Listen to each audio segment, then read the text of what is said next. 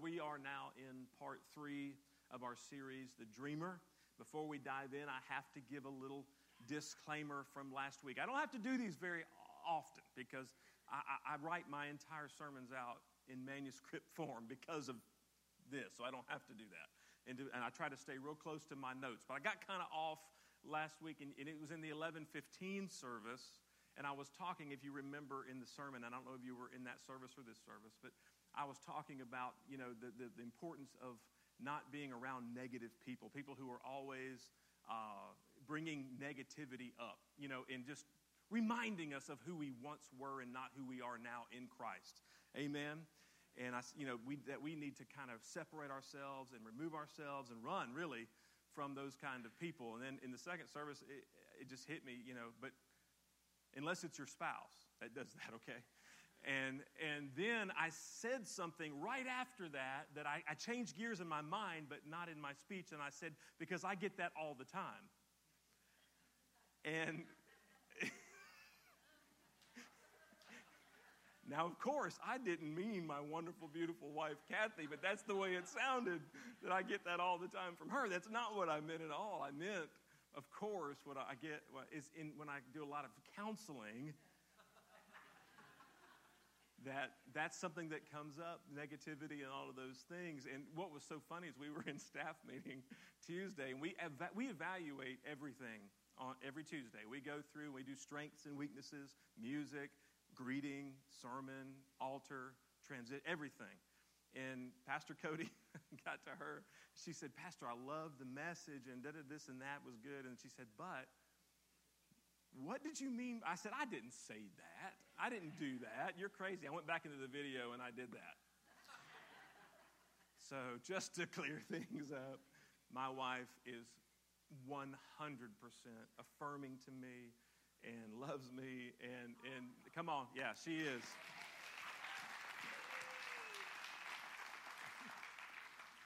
I get that all the time, yeah. All right, we left off with Joseph, if you were here last week, being put in prison for doing the right thing. Being put in prison for doing the right thing, and we know the circumstances. He was He was elevated to second in command in Potiphar's house. He became the administrator of this wealthy man over many, many people and over his finances and everything. The Word of God says that Potiphar didn't have to worry about anything except what to eat and drink at night. Pretty nice. This guy, Joseph, was talented, and, and God promoted him, but then Potiphar's wife had a thing for him, and, and, and Potiphar refused her advances, and then he began to hide from her and get away from her and run from her. And one day she grabbed him from behind, and he, he, you know, tried to get away. And as he was getting away, his coat came off, and she kept that. And she lied about Joseph, said that he had raped her. And then Potiphar really didn't have a choice because she had the, the proof in her hand, and he put him in prison for doing the right thing. But I'm, as I was studying this, and I told you this, I think somewhere in Potiphar's mind, he knew something was, was amiss with this, and that's why he spared his life and put him in prison instead of executing him, because that was Potiphar's job. He was the chief executioner. That was his position in the palace. But I think he spared Joseph's life because he knew something was wrong with this situation. Let's see what happens next in our story in Genesis thirty-nine, beginning with verse twenty-one. I'm in the New Living Translation. It's going to be on the screen. But the Lord was with Joseph in the prison and showed him his faithful love. How did it start out last week? Do you remember? But the Lord was with Joseph in Potiphar's house. And now he's with him in the prison, showing him his faithful love. And the Lord made Joseph a favorite. Everybody say favorite. A favorite with the prison warden. I want you to look at the screen. Here's the first point. You need to write these down. These are good today. The favor of God has nothing to do with your surroundings. The favor of God has nothing to do with your surroundings. The favor of God has nothing to do with your geographical location. Joseph was favored in Jacob's house. Joseph was favored in the pit. Joseph was favored in Potiphar's house. Now Joseph is favored in the prison, and we're going to find out Joseph is also favored in the palace. Don't make, oh, you, you need to write this. I didn't put it on the screen. I wish I would have. Listen to me. Do not make the mistake of comparing the favor of God to material blessings. I'm going to say it again because this is this may be, I, did, I, should, I, I should have put it on the screen.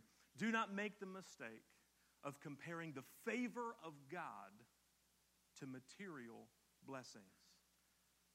Who do you think the most favored person was in the, besides Jesus, the most favored person was in the entire Bible? Anybody want to guess?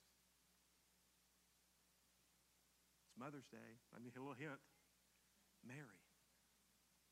Mary, the Word of God. I feel the presence of them. The Word of God said she was favored above all women, and yet she had to watch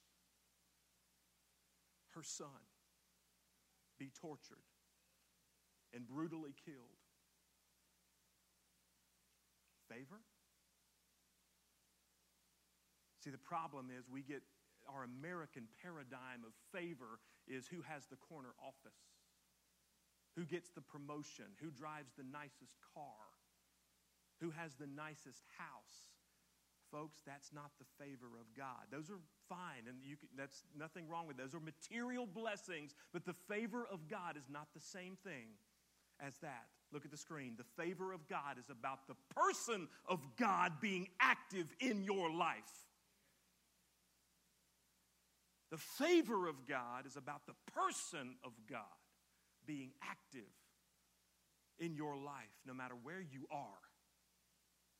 No matter what your circumstances are, no matter what position you're in, no matter what trials or tribulations you may be going through. And guess what?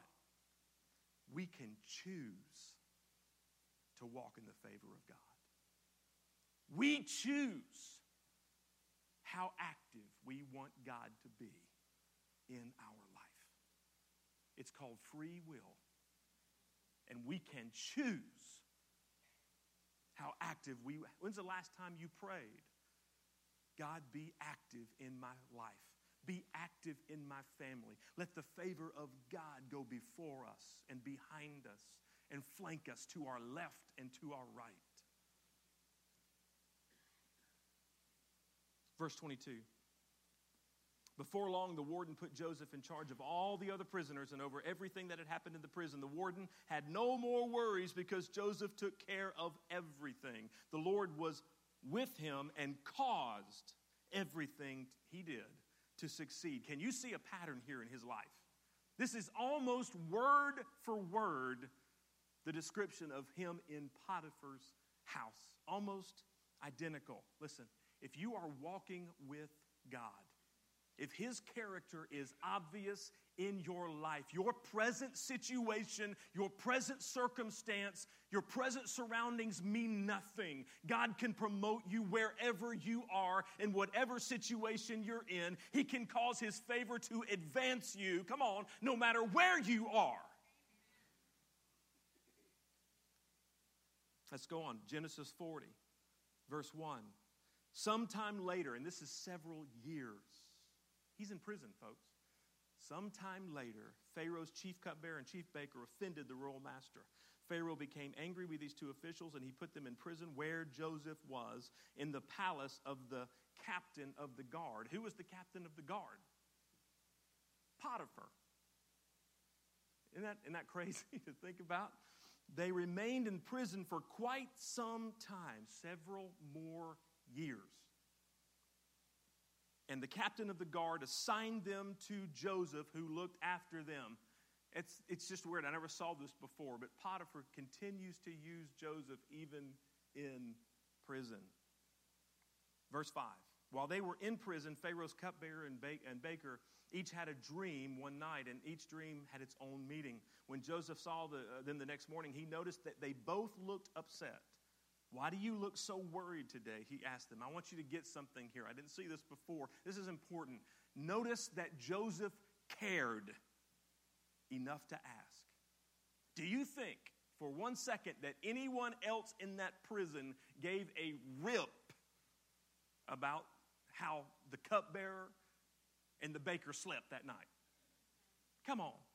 They didn't care one bit about these guys, but Joseph cared enough to ask. And why did he? Because God cares. And as bad as it was, and as long as he had been already in prison, and as bad as the circumstances were, he never failed to let God's character flow through him. Look at the screen. Here's another really important takeaway. Don't let your circumstances dictate your behavior. Woo. Don't let your circumstances dictate your behavior, your character, your reaction, your motivation. You know what? You'll never know who you really are until you're tested to the point of breaking. You'll never know who you really, really are and what kind of character you really have and what kind of faith you really have until you are tested to the breaking point.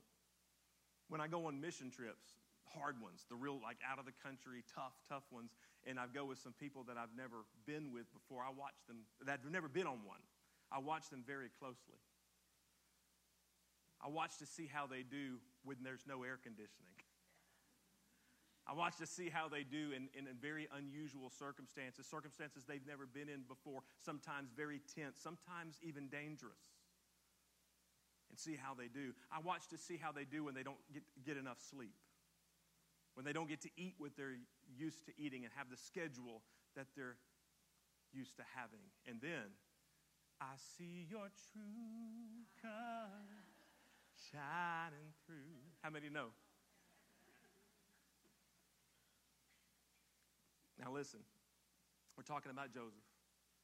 We're talking about his situation. Have you ever heard the saying, better take the high road? Well, folks, for the believer in Christ, there is no other choice. Uh, uh, y'all, about three people got that.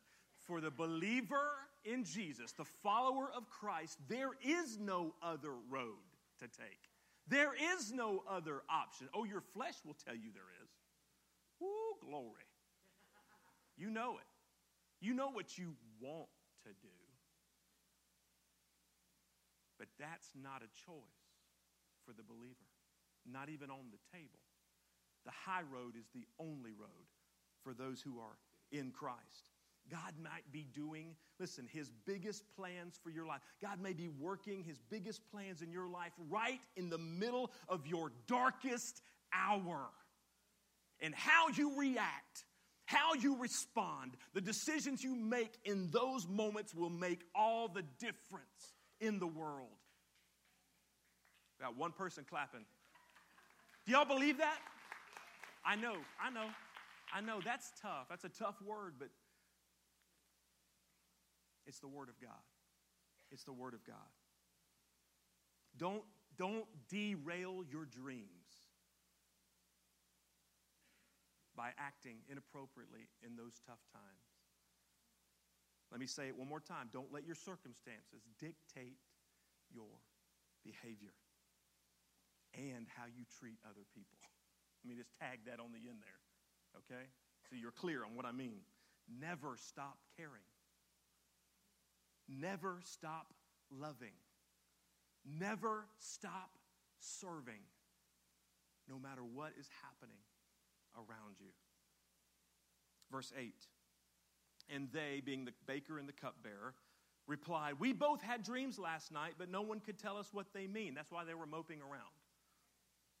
Interpreting dreams is God's business, Joseph replied, meaning only God can help you. He's, he's giving God credit. Only God can help you. Then he says, go ahead and tell me your dreams. In other words, it's a good thing I'm close to God. It's a good thing. Only God can help you, but it's a good thing you came to me because I'm close to God. So tell me your dreams. Verse nine. So the chief cupbearer told Joseph his dream first. In my dream, I saw a grapevine in front of me. The vine had three branches that began to bud and blossom, and soon it produced clusters of ripe grapes. I was holding Pharaoh's wine cup in my hand, so I took a cluster of grapes and squeezed the juice into the cup. Then I placed the cup in Pharaoh's hand. Verse twelve. This is what the dream means, Joseph said. The three branches represent three days. Within three days, Pharaoh will lift you up and restore you to your position as his chief cupbearer. And please remember me. Please remember me and do me a what? Favor when things go well for you. Mention me to Pharaoh so he might let me out of this place. For I was kidnapped from my homeland, the land of the Hebrews, and now I'm here in prison, but I did nothing to deserve it. I'm going to read between, take the liberty here and read between the lines. What he's saying is, I look, I may be in charge down here. I may have been given some favor down here in this prison, but it's still hell on earth, and I know that God has better for me. I know that the dream doesn't end here. I know God has, somebody get excited that God has better for you. As a matter of fact, I want you to say it. I want you to say that. God has better for me. God has better for me. Say it again in faith. God has better for me. And now I want to declare something over, over you. It's on the screen. Your present surroundings don't cancel your future dreams. Do we have that slide? There it is. Your present surroundings don't cancel your future dreams. I want to declare that over you. Let me say it again. It's not getting into some of your hard heads. Your present surroundings, what's happening in your life right now that would say everything against what I'm trying to preach and, and, and, and dic- try to dictate to you the way that your life is going to be in the future has, listen, your surroundings, they do not cancel what God has put in your heart. Somebody receive that in Jesus' name. Joseph was in prison, but that did not cancel the dreams that he had when he was seventeen years old.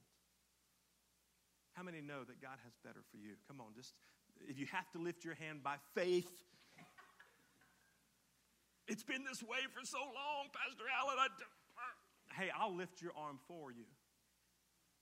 Your, your, our friends in Christ will lift our arms when necessary, amen? That's what the body of Christ is for. If you're having trouble proclaiming that and declaring that over your life this morning, I'll help you. When we, at the end, I'll help you. If you, you come down to the altar, I'll lift your arm. We'll lift up each other, because if God's put a God dream in your heart, nothing can stop it, in Jesus' name. Now, here's the problem. Your better may not line up with God's better. Your version of better may actually be making it worse. Woo.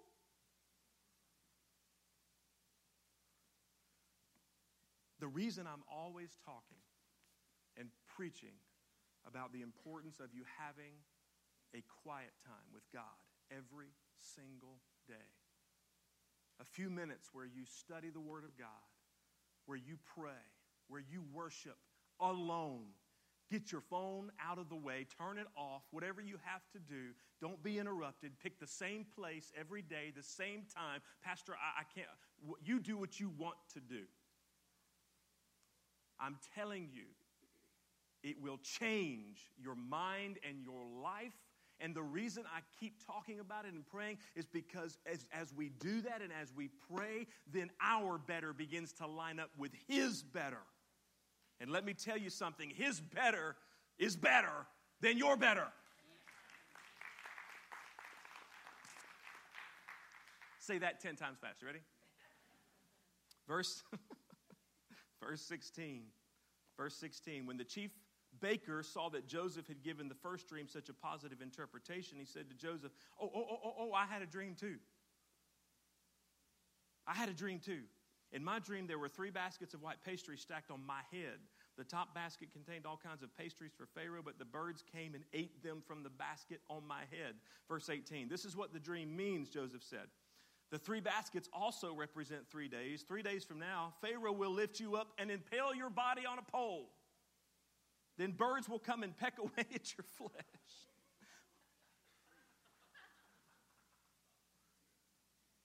Not a favorable interpretation.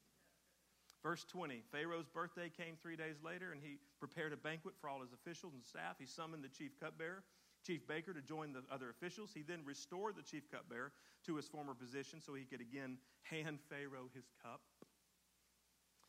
But Pharaoh impaled the chief baker, just as Joseph had predicted when he interpreted his dream. Pharaoh's chief cupbearer, however, forgot all about Joseph, never giving him another thought. Have you ever been forgotten? Come on. Have you ever been left out?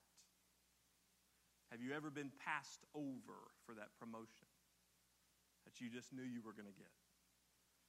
Students, have you ever gotten picked last?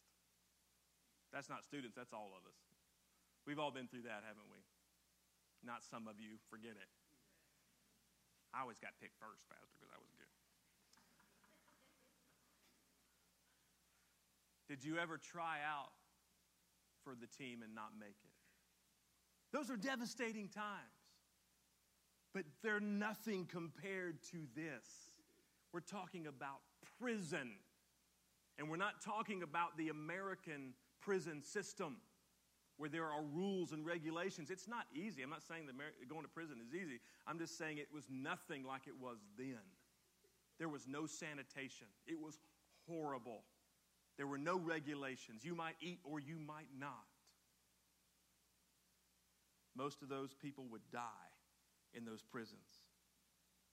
Listen to what the very next verse, the very next verse says. Genesis forty-one one. Two full years later. Two full years later. It's one thing to be passed over for promotion or, or not make the team, but we're talking about prison, as I said. Now listen, don't you think he had a glimmer of hope when he interpreted those dreams for the cupbearer and the baker, and they came to pass? Just as he said, he thought, oh, it's only going to be a matter of days, because surely the cupbearer will be like, that dude is special. He, he got it right on. I need to tell Pharaoh about him, but that's not what happened. The guy forgot about him, and he spent another two years in prison. Don't you think Joseph felt forgotten? Not just by the cupbearer, but by who? By God. Maybe you feel that way this morning. Maybe you feel like you've been forgotten by God, because surely after this amount of time, he would have done something. I mean, a decade has passed and Joseph is in prison. A decade total. And maybe it's been that long or longer in your life.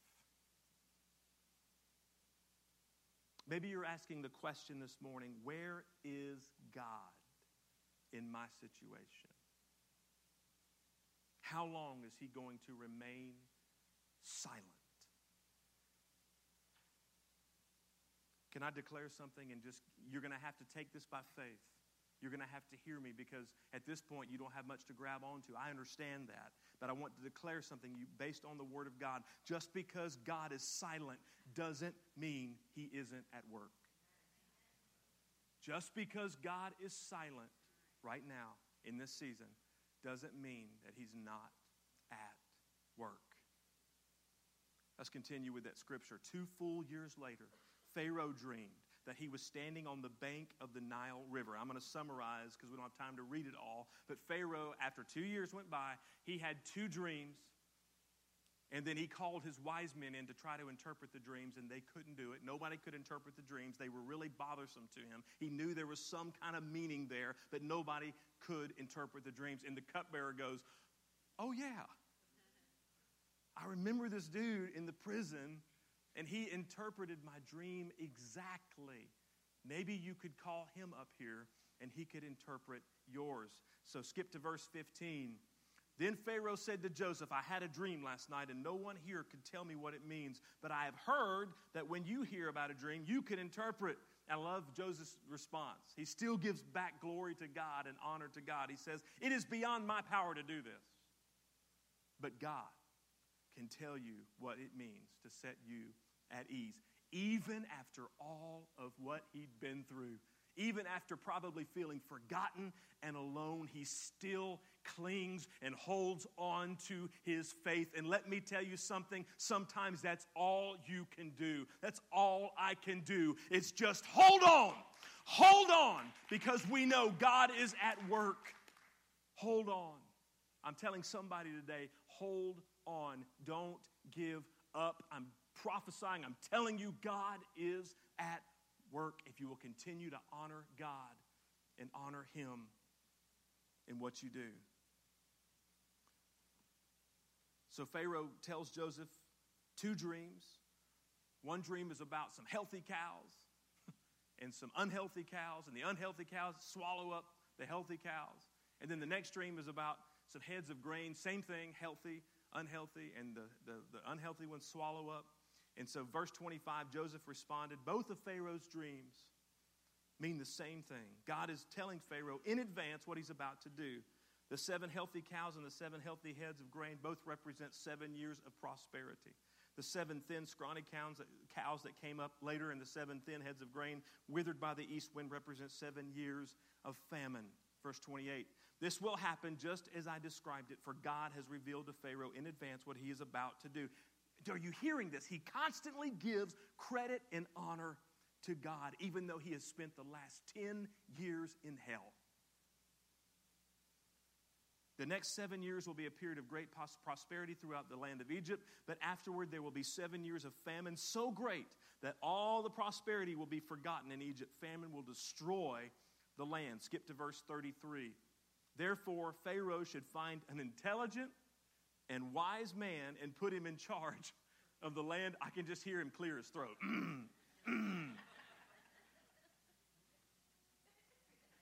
This guy. Verse thirty-seven. Oh, and then, then he he he he uh, he explains his plan. He doesn't just say find a wise man, but hey hey by the way, here is my plan. Here is my plan. Verse thirty-seven says, Joseph's suggestions were all well received by Pharaoh and his officials. So Pharaoh asked his officials, can we find anyone else like this man so obviously, get this, filled with the Spirit of God? That's that. You probably have read this story before and passed right over that. Folks, listen to me. In that culture, Pharaoh saw himself as a god. Pharaoh was worshipped as a god. And here he recognizes and proclaims out loud, this young man has the spirit of Jehovah God in him. Folks, that's nothing but God's work, nothing but God's hand, nothing but God's favor and follow through with the promise. Everybody look at me. Everybody look at me. I don't want this to sound cliche, but God can do the same for you. God will do the same for you if you remain in Him. If you remain. Everybody say remain. Remain. Listen to what Jesus, our Lord, says about that word. John fifteen five. I am the vine. You are the branches. We get that mixed up sometimes, don't we? Sometimes we think we're the one with the life. We think we're the ones with the best vision and the best idea. It's not. We, he is the vine. You are the branches. If you remain in me, if you stay connected to me, if you spend time with me, if you commit to me, and I in you, you will, not you might, you will bear much fruit. Fruit, that is a promise. But apart from me, cut off from me, away from me, you can do nothing. Folks, why do we keep trying it on our own? Why do we keep trying to work it out on our own? We just make it what? Worse. We've got to remain in Him. We've got to learn perseverance and allow the Holy Spirit to develop patience. Woo! So hard, but possible with Him. We're almost finished with this part of our story. Verse thirty-nine. Then Pharaoh said to Joseph, since God has revealed the meaning of the dreams to you, clearly no one else is as intelligent or wise as you are. You will be in charge of my court, and all my people will take orders from you. Only I, sitting on my throne, will have a rank higher than yours. Skip to verse thirty, uh, forty-six.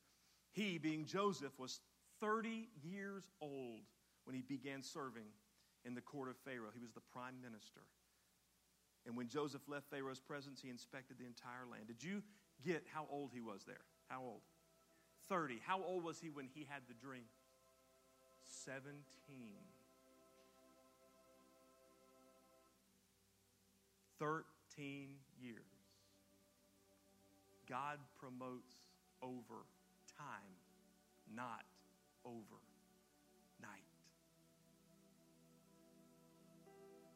God promotes over time, not overnight.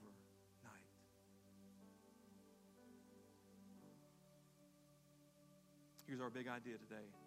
Our circumstances may change, but God's promises always remain. Our circumstances may and probably will change. Amen? Come on, church. But God's promises, what he's put in your heart, the things that he's put in this word, they will never, ever change. They always remain. Listen to me. God